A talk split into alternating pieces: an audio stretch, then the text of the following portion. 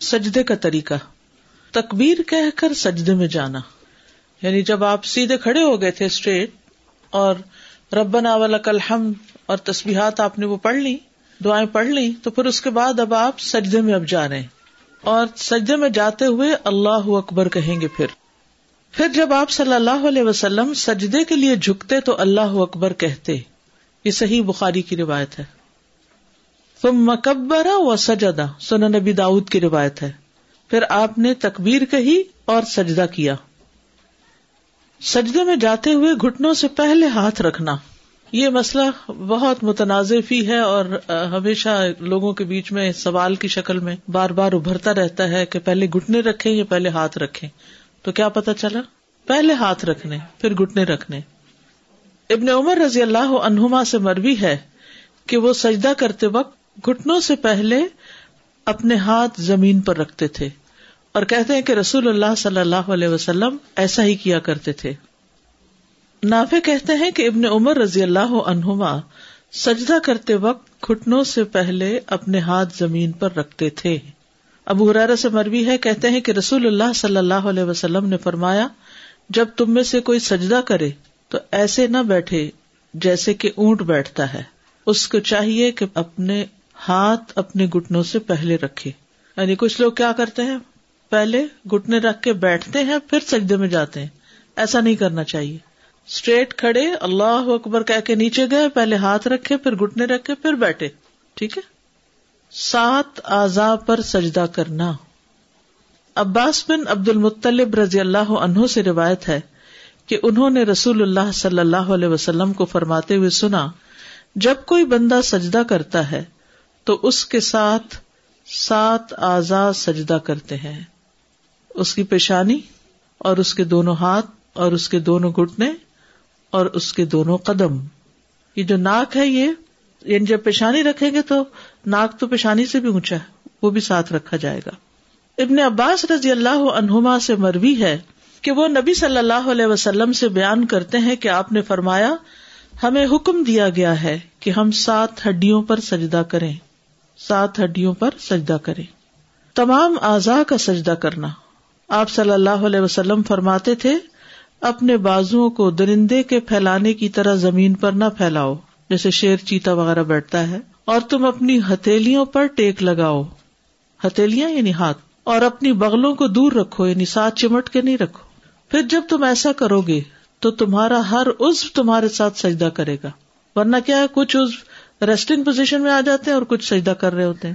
تو جب انسان ہتھیلیوں پر اپنا پورا وزن ڈالتا ہے، تو پھر سارے کا سارا جسم ایک طرح سے سجدے میں ہوتا ہے۔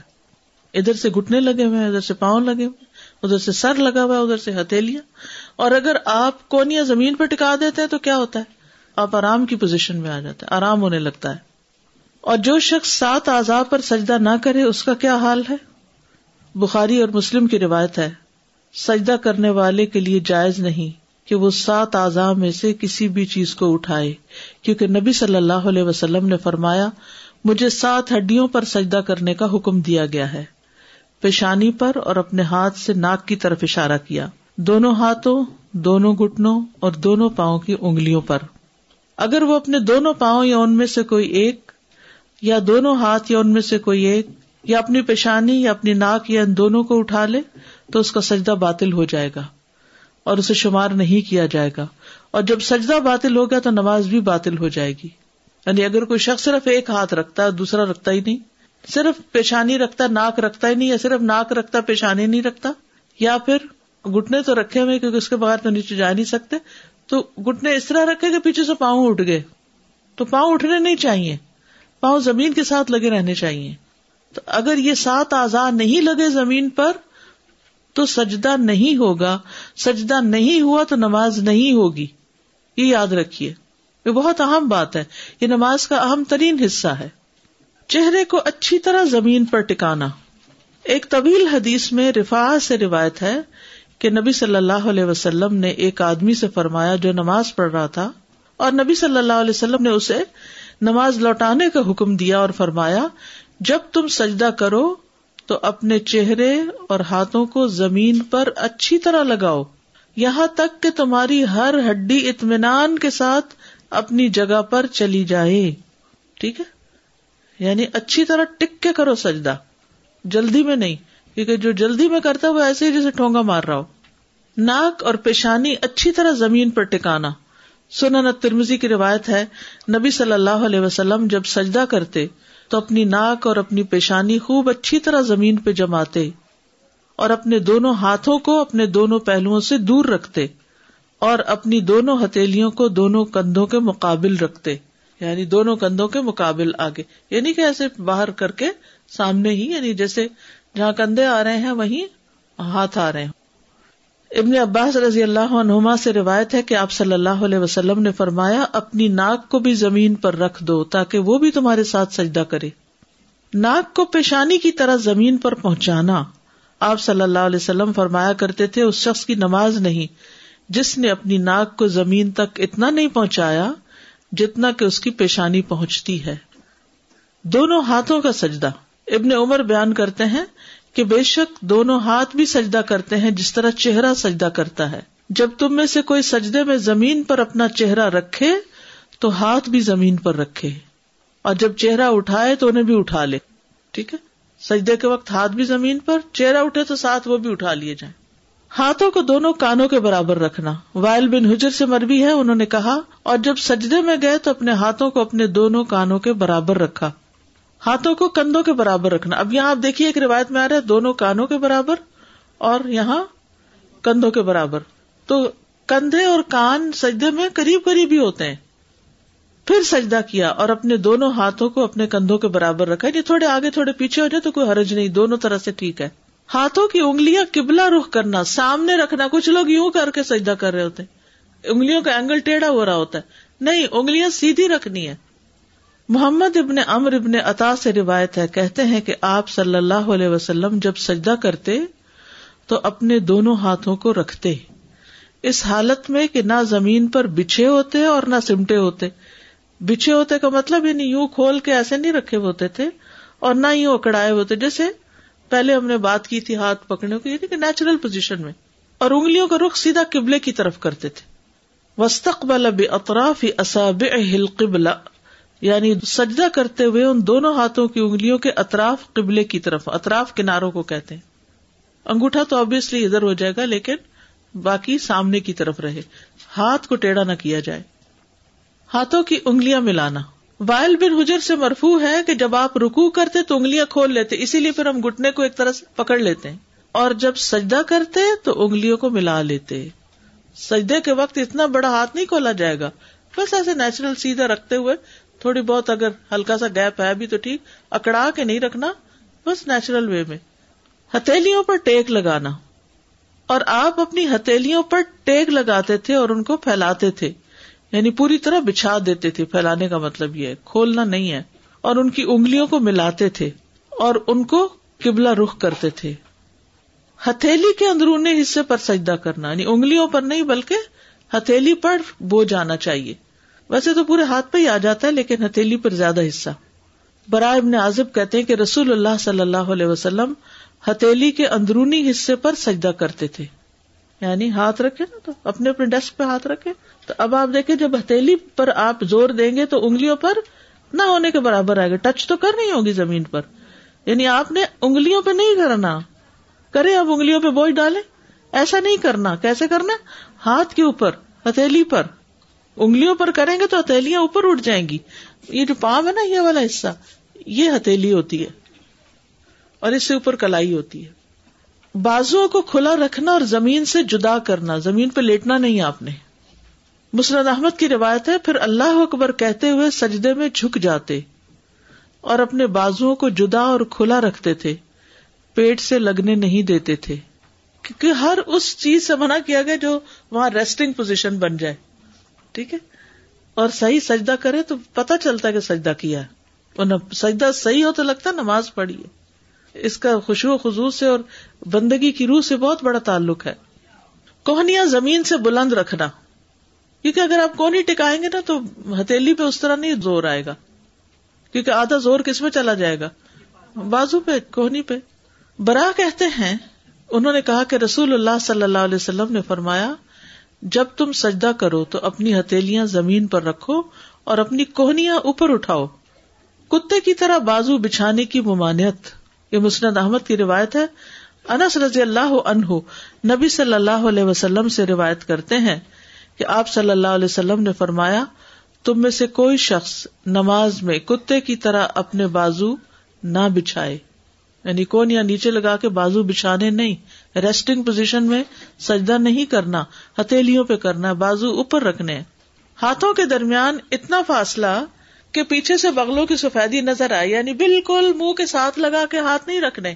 ذرا کھلے رکھنے کے بغلے کھل جائیں۔ یہ بھی نہیں کہ اتنا کھلا کر دیں، اعتدال میں رکھیں گے، لیکن بغلیں کھلی ہوگی عبداللہ بن مالک بن بحینا روایت کرتے ہیں کہ نبی صلی اللہ علیہ وسلم جب نماز پڑھتے تو سجدے کی حالت میں اپنے ہاتھوں کو کشادہ رکھتے یعنی پہلوؤں سے دور رکھتے، یہاں تک کہ آپ کی بغلوں کی سفیدی نمایاں طور پر ظاہر ہوتی۔ ٹھیک ہے؟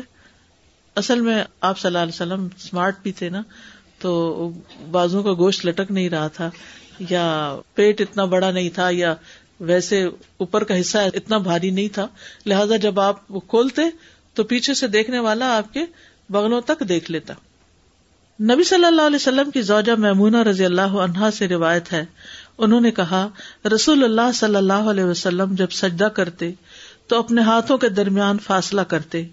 اپنے ہاتھوں کے درمیان یعنی یہ ہاتھ جو زمین پہ رکھے، فاصلہ کرتے۔ یعنی انہیں پھیلا لیتے۔ یہاں تک کہ پیچھے سے آپ کی بغلوں کی سفیدی دیکھی جا سکتی تھی۔ اور جب آپ بیٹھتے تو بائیں ران پر اطمینان سے بیٹھتے۔ ٹھیک ہے؟ یعنی جب آپ سجدے سے اٹھ کر بیٹھتے تو کیسے بیٹھتے؟ بائیں پاؤں کے اوپر۔ کوہنیوں کو پہلوؤں سے جدا کرنے میں مشقت اٹھانا۔ صاحب رسول صلی اللہ علیہ وسلم احمر بن جز بیان کرتے ہیں کہ رسول اللہ صلی اللہ علیہ وسلم جب سجدہ کرتے تو اپنے بازو کو اپنے پہلوؤں سے اس قدر دور رکھتے کہ ہمیں آپ کی مشقت دیکھتے ہوئے آپ پہ ترس آتا۔ یعنی مشکل ہو جاتی۔ اور جب لمبا سجدہ کرے انسان اور اس پوزیشن میں، تو اچھی خاصی مشقت ہے اس میں۔ دونوں ہاتھوں کو پہلوؤں سے اتنا دور رکھنا کہ بکری کا بچہ گزر سکے۔ ٹھیک ہے؟ یعنی دونوں ہاتھ دور رکھنا کہ نیچے سے کوئی چیز بھی گزر جائے تو گزر جائے۔ میمونہ رضی اللہ عنہ بیان کرتی ہیں کہ نبی صلی اللہ علیہ وسلم جب سجدہ کرتے تو اپنے ہاتھوں کو اپنے پہلوؤں سے دور رکھتے۔ حتیٰ کہ اگر بکری کا بچہ آپ کے ہاتھوں کے نیچے سے گزرنا چاہتا تو گزر سکتا تھا۔ پہلوؤں اور پیٹ کو ران سے جدا رکھنا یعنی گٹنوں سے اوپر والے حصے کو ران کہتے ہیں نا، تو پیٹ کو سجدے میں ٹانگ سے نہیں لگنے دینا، ران سے نہیں لگنے دینا، کھلا رکھنا۔ برائے ابن عازب رضی اللہ عنہ سے مربی ہے کہ رسول اللہ صلی اللہ علیہ وسلم جب نماز پڑھتے تو سجدے میں اپنے دونوں بازو کھول لیتے، انہیں اپنے پہلوؤں سے دور رکھتے اور پیٹ کو زمین سے اونچا رکھتے۔ یعنی آپ اپنے بازو کو کھول لیتے اور اپنے پہلوؤں سے دور رکھتے تھے اور اپنے پیٹ کو زمین سے اٹھا کر رکھتے تھے۔ اب ظاہر ہے جس کا پیٹ بہت نکلا ہوا ہو تو وہ پھر، یا جیسے پریگنسی میں، وہ تو اتنا نہیں اوپر اٹھایا جا سکتا، لیکن ایک نارمل صحت مند انسان جو ہے، اس کے لیے یہ آسان ہے۔ پاؤں کی ایڑیاں ملانا، یہ نہیں کہ ہاتھ بھی کھلے اور ٹانگیں بھی کھلی ہیں تو وہ عجیب سی شکل بن جاتی ہے۔ ایڑیاں باہر ملی ہوئی ہوں۔ انگلیوں کو زمین پر لگانا یعنی سجدے میں انگلیاں زمین پہ ٹچ کر رہی ہوں، پاؤں کی انگلیاں۔ اور آپ اپنے گٹنوں اور پاؤں کی انگلیاں بھی زمین پر رکھتے تھے، اور اپنے پاؤں کے اگلے حصوں کو قبلے کی طرف کرتے تھے۔ پاؤں کی انگلیاں بھی قبلہ رخ کرتے، اور ایڑیوں کو ملاتے اور پاؤں کو کھڑا رکھتے تھے۔ آپ نے اسی کا حکم دیا، اور اپنے پاؤں کی انگلیوں کو کھول کر رکھتے تھے یعنی انہیں کھچ کے نہیں رکھتے تھے، بلکہ وہ کھلی رہتی تھی۔ پاؤں کی انگلیوں کو قبلہ رخ کرنا۔ ابو حمید سعیدی رضی اللہ عنہ نے فرمایا، مجھے رسول اللہ صلی اللہ علیہ وسلم کی نماز تم سب سے زیادہ یاد ہے۔ ابو حمید کو ان کی نماز سب سے زیادہ یاد تھی۔ اور جب آپ نے سجدہ کیا، تو نہ آپ دونوں ہاتھوں کو بچھائے ہوئے تھے اور نہ ہی انہیں سمیٹے ہوئے تھے۔ نہ دونوں ہاتھوں کو بچھائے ہوئے اور نہ سمیٹے ہوئے۔ اور آپ کے پاؤں کی انگلیاں قبلہ رخ تھی پاؤں کی انگلیاں کشادہ رکھنے میں ایک اور حدیث بھی ہے، مسند احمد کی۔ اب سجدے میں اطمینان کا وجوب، اطمینان سے سجدہ کیا جائے۔ انس رضی اللہ عنہ سے روایت ہے کہ اللہ کے نبی صلی اللہ علیہ وسلم نے فرمایا رکو اور سجود کو مکمل کرو۔ اللہ کی قسم، جب بھی تم رکو کرتے ہو اور جب بھی تم سجدہ کرتے ہو، تو میں اپنی پیٹ پیچھے تمہیں دیکھتا ہوں۔ یعنی نبی صلی اللہ علیہ وسلم کو یہ صلاحیت دی گئی تھی کہ وہ سامنے کے ساتھ ساتھ نماز میں لوگوں کو پیچھے سے بھی دیکھ لیں۔ سجدے میں اطمینان محمد صلی اللہ علیہ وسلم کی سنت ہے۔ حذیفہ رضی اللہ عنہ سے روایت ہے کہ انہوں نے ایک شخص کو دیکھا جو اپنا رکو اور سجدہ پوری طرح نہیں کرتا۔ جب اس نے اپنی نماز پوری کر لی تو حذیفہ رضی اللہ عنہ نے اس سے فرمایا کہ تم نے نماز ہی نہیں پڑھی۔ ابو وائل راوی کہتے ہیں، میں خیال کرتا ہوں کہ حذیفہ رضی اللہ عنہ نے یہ بھی فرمایا کہ اگر تو ایسی نماز پہ مر جاتا تو محمد صلی اللہ علیہ وسلم کی سنت پر نہ مرتا۔ کیا نہیں کر رہا تھا؟ رکو اور سجدہ پورا نہیں کر رہا تھا۔ تو جو رکو اور سجدہ اطمینان سے نہ کرے، اس کو پورا طور پر ادا نہ کرے، تو وہ گویا ایسے ہی جیسے نماز ہی نہیں پڑھی اس نے۔ صحیح سجدہ نہ کرنے والا ملت محمد صلی اللہ علیہ وسلم پر نہیں ہوگا۔ ایک اور روایت میں، صحیح بخاری کی روایت میں ہی ہے کہ حضرت حذیفہ نے ایک شخص کو جب دیکھا کہ نہ رکو پورا کرتا نہ سجدے، تو انہوں نے کہا، تم نے نماز ہی نہیں پڑھی۔ اگر تم مر گئے تو تمہاری موت اس فطرت پر نہیں ہوگی جس پر اللہ نے محمد صلی اللہ علیہ وسلم کو پیدا کیا۔ درست سجدے پر نماز کی قبولیت اور عدم قبولیت کا انحصار ہے۔ ابو حرا رضی اللہ عنہ سے مرفوع روایت ہے کہ ایک آدمی ساٹھ سال نماز پڑھتا ہے۔ لیکن اس کی نماز قبول نہیں ہوتی۔ شاید اس کی وجہ کیا ہو کہ وہ رکو تو پورے کرتا ہو لیکن سجدے مکمل نہ کرتا ہو، یا سجدے پورے کرتا ہو لیکن رکو پورے نہ کرتا ہو۔ اتنی اہم بات ہے یہ۔ ابو مسعود انصاری بدری کہتے ہیں کہ رسول اللہ صلی اللہ علیہ وسلم نے فرمایا، اس شخص کی نماز کافی نہ ہوگی جو رکو اور سجدوں میں اپنی پیٹ سیدھی نہ رکھے۔ جو رکو اور سجدوں میں اپنی پیٹ سیدھی نہ رکھے، اس کی نماز کافی نہیں۔ امام ترمزی کہتے ہیں کہ امام شافی احمد اور اسحاق ابن راہویہ کہتے ہیں کہ جس نے رکو اور سجدوں میں اپنی پیٹ سیدھی نہ رکھی تو اس کی نماز فاسد ہے۔ سجدے کو مکمل کرنا۔ زید بن اسلم سے روایت ہے، انہوں نے کہا کہ ہم انس بن مالک رضی اللہ عنہ کے پاس گئے۔ انہوں نے پوچھا کہ تم نے نماز پڑھ لی؟ ہم نے کہا ہاں۔ آپ نے لونڈی سے فرمایا میرے لیے وزو کا پانی لاؤ۔ میں نے کسی ایسے امام کے پیچھے نماز نہیں پڑھی جو تمہارے اس امام سے بڑھ کر رسول اللہ صلی اللہ علیہ وسلم جیسی نماز پڑھتا ہو زید نے کہا، عمر بن عبد العزیز رکو اور سجدے مکمل کرتے تھے اور قیام اور قعود ہلکا کرتے تھے۔ یعنی بہت لمبا قیام اور بہت لمبا تشہد نہیں پڑھتے تھے، لیکن رکو اور سجدے بہت اطمینان سے ادا کرتے تھے۔ تو میک شور کے رکو اور سجدہ ٹھیک ہو۔ اطمینان سے ٹک کے سجدہ کرنا۔ سنا نبی داؤد میں نبی صلی اللہ علیہ وسلم کا فرمان ہے، اور جب سجدہ کرو تو ٹک کر سجدہ کرو۔ فمک کن سجودک حتیٰ کے جوڑ مطمئن ہو جائیں۔ پھر اللہ اکبر کہے، سجدہ کرے حتیٰ کہ اس کے جوڑ اطمینان سے ٹک جائیں۔ ہر عزب کا اپنی اپنی جگہ پہ ٹکنا۔ سنا نبی داؤد کی روایت میں نبی صلی اللہ علیہ وسلم کی نماز کے بارے میں آتا ہے، اور سجدہ کیا اور اپنی ہتھیلیوں کو زمین پر رکھا، پھر کوہنیوں کو پہلوؤں سے دور کیا، حتیٰ کہ ہر عزب اپنی جگہ پہ ٹھہر گیا۔ یعنی یہ پرائم ٹائم ہے، نماز کا پیک ٹائم ہے کہ جس میں انسان بندگی کا شدید اظہار کر رہا ہوتا ہے تو اس کو بہت صحیح طور پر ادا ہونا چاہیے۔ جلدی جلدی سجدہ نہ کرنا۔ ابو عبد اللہ اشری سے روایت ہے، کہتے ہیں کہ رسول اللہ صلی اللہ علیہ وسلم نے اپنے اصحاب کو نماز پڑھائی، پھر ان کے ایک گروہ میں بیٹھ گئے۔ ایک آدمی آیا، وہ کھڑے ہو کے نماز پڑھنے لگا۔ تو وہ رکو کرتا اور سجدے ایسے کرتا جیسے ٹونگے مارے جاتے ہیں۔ جلدی جلدی بس، ٹھک ٹھک۔ تو نبی صلی اللہ علیہ وسلم نے فرمایا، کیا تم لوگ اس کو دیکھ رہے ہو؟ جو شخص اس حالت میں مر گیا، وہ اس حالت میں مرے گا کہ محمد کی ملت پر نہ ہوگا۔ صلی اللہ علیہ وسلم۔ یہ شخص اس طرح نماز میں ٹھونگے مار رہا ہے جیسے کوا خون میں ٹھونگے مارتا ہے یعنی کوئی اپنا شکار کھانے کے لیے۔ تو وہ شخص جو رکو کرتا ہے، اپنے سجدے میں ٹھونگے مارتا ہے۔ اس کی مثال ایسے بھوکے شخص کی ہے جو ایک یا دو کھجورے کھائے تو یہ اس کی بھوک کو کیا مٹائیں گی؟ اچھی طرح مکمل وزو کیا کرو۔ ایڑیوں کے لیے آگ کا عذاب ہے۔ رکو اور سجدوں کو مکمل کیا کرو۔ کس قدر تاکید اور کتنی زیادہ اہمیت ہے کہ انسان اپنا وزو بھی صحیح کرے رکو اور سجدے بھی ٹھیک کرے۔ پھر مرغے کی طرح ٹھونگے مارنے سے بچنا چاہیے۔ نبی صلی اللہ علیہ وسلم نے تین باتوں سے منع کیا نماز میں مرغے کی طرح ٹھونگے نہ ماروں، کتے کی طرح نہ بیٹھوں اور لومڑی کی طرح ادھر ادھر نہ دیکھوں۔ ٹھیک ہے؟ کتا بازو بچھا کے جو آگے بیٹھتا ہے نا، یا ایک ٹانگ اٹھا کے جو بیٹھتا ہے۔ مکمل سجدہ نہ کرنے والا نماز کا چور ہے۔ رسول اللہ صلی اللہ علیہ وسلم نے فرمایا، لوگوں میں سب سے بدترین چور وہ ہے جو اپنی نماز میں چوری کرتا ہے۔ لوگوں نے پوچھا اللہ کے رسول، انسان اپنی نماز میں کس طرح چوری کر سکتا ہے؟ آپ نے فرمایا، اس طرح کہ وہ اس میں رکو اور سجود مکمل نہ کرے۔ یا فرمایا، جو رکو اور سجود میں اپنی پشت سیدھی نہ رکھے یعنی اسٹریٹ نہ رکھے۔ سجدہ پورا نہ کرنے والے کے لیے وہ عید علی بن شہبان جو اپنے قبیلے کے وقت میں شامل تھے، انہوں نے فرمایا، ہم لوگ اپنے علاقے سے نکلے۔ یہاں تک کہ رسول اللہ صلی اللہ علیہ وسلم کی خدمت میں حاضر ہوئے۔ ہم نے آپ کی بیت کی، آپ کے پیچھے نماز ادا کی۔ آپ نے آنکھ کے کنارے سے ایک آدمی کو دیکھا جو اپنی نماز صحیح ادا نہیں کر رہا تھا یعنی رکو اور سجدے میں کمر ٹھیک نہیں رکھ رہا تھا۔ جب نبی صلی اللہ علیہ وسلم نماز سے فارغ ہوئے تو فرمایا، اے مسلمانوں کی جماعت اس شخص کی کوئی نماز نہیں جو رکو اور سجدے میں کمر سیدھی نہیں کرتا۔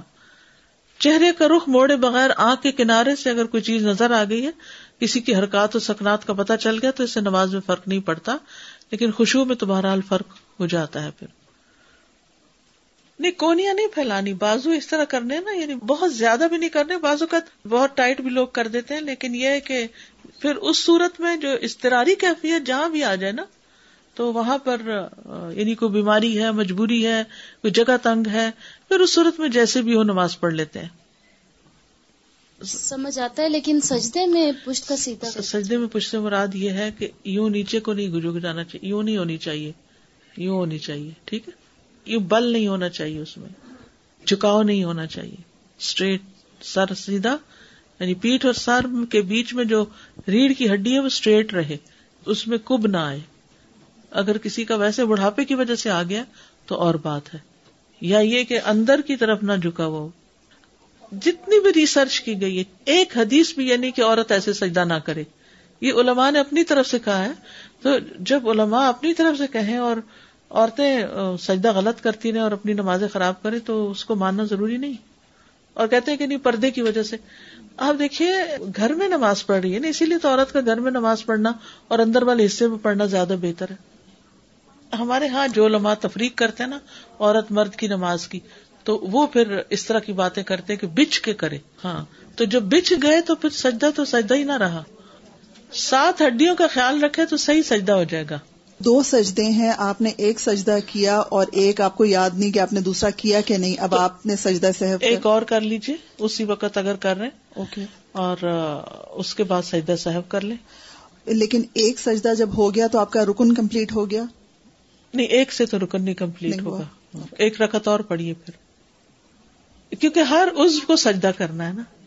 ہر عز کو سجدہ کرنا ہے۔ یعنی جب ایک چیز بھی آپ اپنی جگہ سے ہٹائیں گے تو اس کا اثر صرف اس پہ نہیں رہے گا اور حصے پہ بھی چلا جائے گا۔ جب تک سجدہ یعنی پرفیکٹ ہوگا تو سارا ہی ہوگا۔ اگر ایک حصہ خراب کیا تو باقی بیلنس بھی بگڑ جائے گا۔ جی السلام علیکم۔ جب ہم سجدہ کر رہے ہیں تو ہماری جو سب سے چھوٹی انگلی ہے ایم ناٹ ٹو شیور وہ بھی ساتھ اگر نہیں ہوتی، ہے ہی چھوٹی، کوئی بات نہیں۔ اچھا اب کچھ لوگوں کے، جیسے میرا مسئلہ ہے کہ جیسے اگر انگوٹھا یا دو تین انگلیاں زیادہ لمبی ہیں اور دو جو ہیں وہ چھوٹی ہیں، تو پوری نہیں ٹکتی زمین پر۔ تو اگر ایک بھی ٹک رہی ہے تو پھر ایک بھی کافی ہے۔ کیونکہ باقی پھر ہم ان کو ٹیڑھا کیسے کریں؟ اچھا سوال ہے یہ۔ بعض لوگ پیچھے سے پاؤں کراس کر لیتے ہیں۔ سجدہ کر رہے ہوتے ہیں اور پاؤں کے اوپر پاؤں رکھ لیتے ہیں۔ یہ بھی غلط ہے۔ ان شاء اللہ آپ کو وہ نماز میں کی جانے والی غلطیوں کی اگر ویڈیو دکھا دی جائے تو اس سے پھر ساری غلطیوں کا پتہ چل جائے گا۔